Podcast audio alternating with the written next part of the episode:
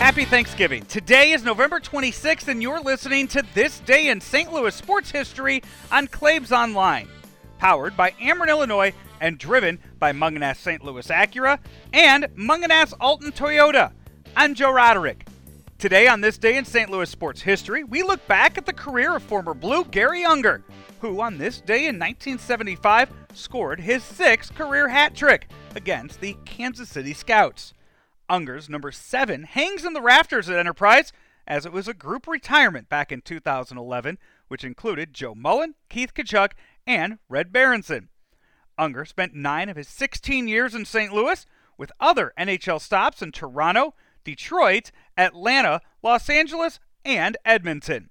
To this day, Unger is second all time for most consecutive games played, with a streak of 914 a record he set in 1979 but was surpassed by Doug Jarvis in 1987.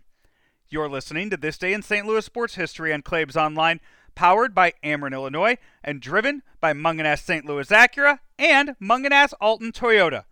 Follow us on Facebook, Twitter, or Instagram by searching for Claves Online. We'll be back tomorrow with a Thanksgiving memory here on this day in St. Louis sports history on Claves Online. Until then, I'm Joe Roderick. Have a great day, everybody. From early mornings to late nights, your neighbors are busy creating a better tomorrow. And at Ameren, Illinois, we are accelerating progress. From upgrading natural gas mains in Quincy to expanding substation capacity in Mount Vernon, learn more at amerenillinois.com slash futuregrid.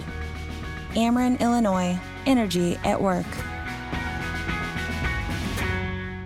Hi, I'm Ryan Kelly with Hero.loan. We are so excited to be rolling out our Christmas for Veterans giveaway. For your chance to win, visit ChristmasForVeterans.com. The Home Loan Expert LLC, NMLS number 1326241.